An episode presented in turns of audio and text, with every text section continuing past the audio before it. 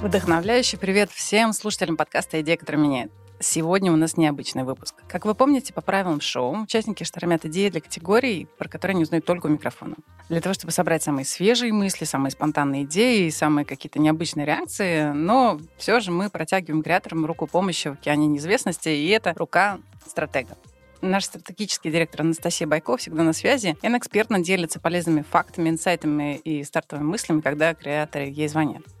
Эти знания, мы подумали, заслуживают отдельного внимания, и мы решили объединить их в отдельный выпуск «Звони стратегу». Нам будет очень приятно, если вы отреагируете на нашу идею лайком подписки, комментом подкаст-стора или эмоджиком в нашем чате «Идеи, которые меняют» в Телеграме. Вы можете найти по имени подкаста, если вдруг не заметите ссылочку в описании. Давайте послушаем. Алло, привет, Настя. У нас звонок эксперту сейчас. Мы хотели воспользоваться твоей экспертностью, чтобы ты нам рассказала все про категорию fast-slow food или slow-fast food на твой выбор. С категорией фастфуда происходит очень интересная история, что она уже давно перестала быть вредной и стала полезной, потому что сейчас есть на рынке огромное количество решений, которые не требуют от тебя никакого времени на приготовление, а сочетают в себе огромное количество пользы. Вот из последнего, то, что меня удивило, это новый формат еды в картонной упаковке. Все заморожено, есть выбор разных блюд и для завтрака, и для обеда, и для ужина. Все это замораживается, ты просто достаешь, размораживаешь, разогреваешь, и у тебя полноценная, готовая, полезная еда. И второй факт, который на самом деле вытекает из первого, он связан с аудиторией. Да? Так как эта еда перестала быть вредной, она теперь доступна для тех сегментов аудитории, которые раньше как-то от нее открещивались или считали для себя неприемлемыми. Вот одной из такой аудитории являются дети, потому что кормить детей фастфудом, конечно, мамочки себе иногда такое позволяли, но вовлекались в эту историю неохотно. А теперь, когда эти решения такие быстрые и полезные, они становятся доступными и для детишек. Очень удобно такие решения брать с собой в школу или в детский сад. Поэтому детишки теперь тоже там. Угу. Я думаю, надо отпускать эксперта у нас. Да, лимит на 1 минуту. Спасибо, Настя. Спасибо. Настя, у нас категория спорта для животных. Какие есть инсайты в этой категории? Вообще в категории? Есть ли инсайты в категории спорт для животных? Да, или факты? Про животных хотела начать с того, что на самом деле люди к своим питомцам относятся гораздо более внимательно, чем к себе, и заботятся о здоровье и хорошем самочувствии с гораздо большей вовлеченностью. Поэтому, когда там, с животным что-то не так, в том числе, когда у животного есть лишний вес, и хозяева стараются очень активно с этим работать и проблему решать. Если же у хозяина есть лишний вес, и даже когда эта проблема для него, она осознается, люди не всегда с ней пытаются каким-то образом бороться. Вот. Я уже видела, что есть специальные фитнес-клубы для животных. В Москве даже видела один, не помню, где он находится. И есть решения, которые животным уже помогают сбросить лишний вес. Животных очень часто ставят на дорожки беговые. И видела еще, что с ними занимаются в бассейне под водой. Вот для питомца такая тренировка, она гораздо более простая, но энергии тратится гораздо больше. Соответственно, ваш питомец худеет гораздо быстрее. Супер, очень много инсайтов крутых и несколько идей, которые мы сейчас придумали, они уже существуют. Но это нормально. Алло, Настя, можешь, пожалуйста, нам подсказать что-нибудь на тему русской народности? Что делает предметы, особенно еду, руссконародной? Если про вот такую национальную идею говорить, да, потому что начался разговор с руссконародных конфет, то тут было бы здорово подумать о том, чтобы эту национальную идею упаковать в конфетах. Вот. Еще одна история интересная, которая вот с этой национальной историей связана и с конфетками русскими народными, она про ностальгию, потому что конфеты вообще, в принципе, у нас такая история и категория очень ностальгическая, очень много отсылов к детству, потому что бабушки любили и до сих пор любят свои внукам дарить конфетки, новогодние подарки, там корпоративные, они все с конфетами связаны. Если про подарки вообще говорить, там есть одна очень интересная такая поведенческая особенность, за которую тоже можно зацепиться, что вкусные конфетки из подарков, они всегда съедаются в первую очередь, а остаются только те, которые с какими-то начинками не самыми популярными, или карамельки. Можно подумать о том, чтобы вот эти конфетки, которые самые вкусные, связать с национальной какой-то идеей, вот с опыта и с идентичностью русской, про которую мы говорим. Еще хотела вам предложить подумать про горький вкус, потому что кажется, что русские народные конфеты, они в том числе могут быть горькими, потому что вся культура наша, она как-то связана со страданием, совсем не сладостью, и всякие фольклорные штуки про ложку дегтя в бочке меда, они тоже нас к этой истории отсылают. Поэтому можно вот в этом направлении подумать.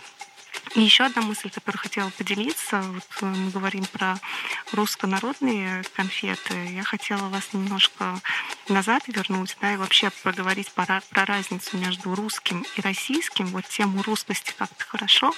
Вот даже сейчас в разговоре, да, обыграли. А тему российскости, она вот не была затронута. Поэтому если думать про конфеты российские, а не русские, мне кажется, там тоже может быть много всяких разных интересных историй.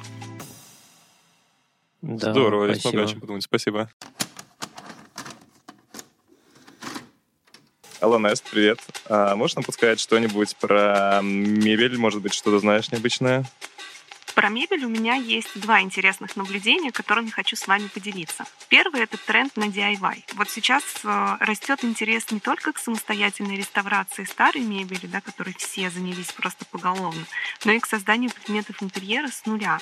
И здесь интересно будет подумать про новые материалы, которые не вредят окружающей среде и помогают сохранить здоровье, так, чтобы мы вписались вот эту sustainable повестку. Второе наблюдение — кастомизация. Для меня было открытием, но, оказывается, существует огромное количество стартапов, которые специализируются на производстве дополнительных всяких необычных аксессуаров для шаблонной мебели, типа икеевской. Эти разные интересные ножки, ручки помогают сделать стандартный шкаф, очень скучный, таким необычным, интересным, подходящим именно для тебя.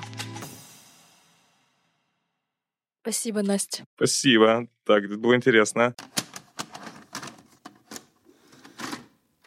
Настя, привет!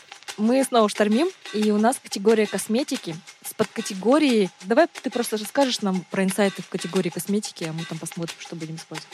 Про косметику есть три факта, которые помогут вам по-другому посмотреть на эту категорию. Факт номер 1. Для косметики абсолютно любой, неважно, декоративный или уходовый, очень важна упаковка. Но сейчас в аудитории появляется новая привычка избавляться от визуального шума. Я бы предложила вам подумать над тем, как сохранить упаковку яркой на полке в магазине, чтобы она продолжала привлекать внимание покупателя, но при этом, чтобы дома тюбики и пузыречки становились внешне нейтральными. Может быть, какое-то волшебство здесь добавить. Факт номер 2, он про то, что аудитория сейчас гораздо более активно вовлекается в уход за собой, и прям с уверенностью можно сказать, что мы все становимся адептами такой восточной идеологии, в которой очень важен комплексный подход. В категории косметики комплексный подход тоже бумит, и если про крем говорить, например, да, то просто крем уже не работает. А если мы будем продавать эффект от использования крема в сочетании с мануальными техниками, вот аудитория в такую историю поверит гораздо более охотно. И история номер 3 здесь — это история про функциональную косметику. Я бы вам предложила подумать в сторону этого сегмента, который пока совсем небольшой. Ну, например, про средства, которые помогают маскировать татуировки или временно скрывать яркий маникюр, если есть какие-то обстоятельства, которые вот такую историю предполагают. Супер, спасибо. Это было очень интересно и вдохновляюще. Алло, Настя, привет. Мы хотим у тебя сегодня спросить про глянцевые журналы. Что ты нам можешь подсказать по интересным фактам? И еще, может быть, что-то про русскую литературу, как она поживает сейчас в Gen Z, тоже пригодится. Весь мир стремится в диджитал, но у глянцевых журналов есть одна особенность, которая их пока не отпускает из офлайн-мира. И это история про то, что глянцевые журналы часто становятся предметом интерьера. Такой неожиданный факт. Предлагаю вам оттолкнуться от этой мысли в поиске новых идей в рамках вот этой категории.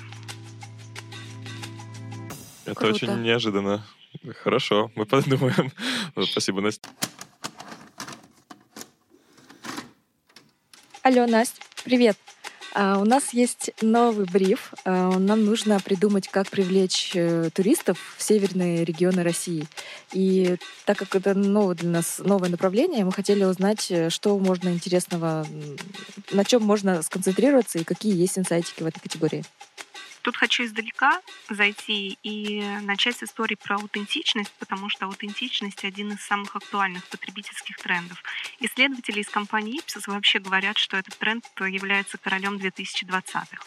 Вот в путешествиях и вообще в теме туризма запрос на аутентичность тоже растет. Актуальность пакетных предложений стандартных, которые туроператоры предлагают, она снижается, а вот процент тех людей, кто самостоятельно бронирует билеты и жилье арендует, он растет.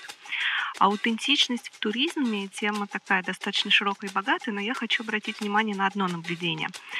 В поисках аутентичности, когда мы путешествуем куда-то, мы стремимся оказаться не в толпе туристов, а в компании инсайдеров. И этими инсайдерами являются местные жители. Почему? Потому что по-настоящему проникнуться аутентичной атмосферой можно только тогда, когда ты находишься рядом с местными жителями. Они тебе дают весь этот колорит и заряжают особенной атмосферой какого-то конкретного места. Поэтому предлагаю вам подумать в сторону аутентичности. Спасибо большое. На самом деле, да, хорошие факты. Настя, привет. Слушай, у нас новый бриф, у нас очень интересная тема шитье и рукоделие.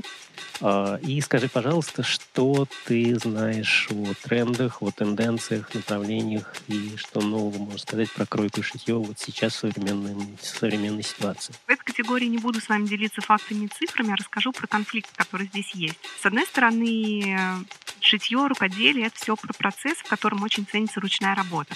С другой стороны, гаджетов и всяких разных автоматических инструментов для самостоятельного использования дома их появляется все больше и больше. Например, для вышивки есть специальные машинки, ковры теперь тоже не руками плетут, а с помощью специальных машинок. И получается, что в итоге готовое изделие остается кастомным, как и раньше, когда инструментом были только руки. Но теплоты и души в готовых вещах меньше в таких. Поэтому предлагаю вам подумать о том, как вернуться к изначальному смыслу ярлыка «handmade» и вернуть руки в весь этот процесс. Спасибо большое.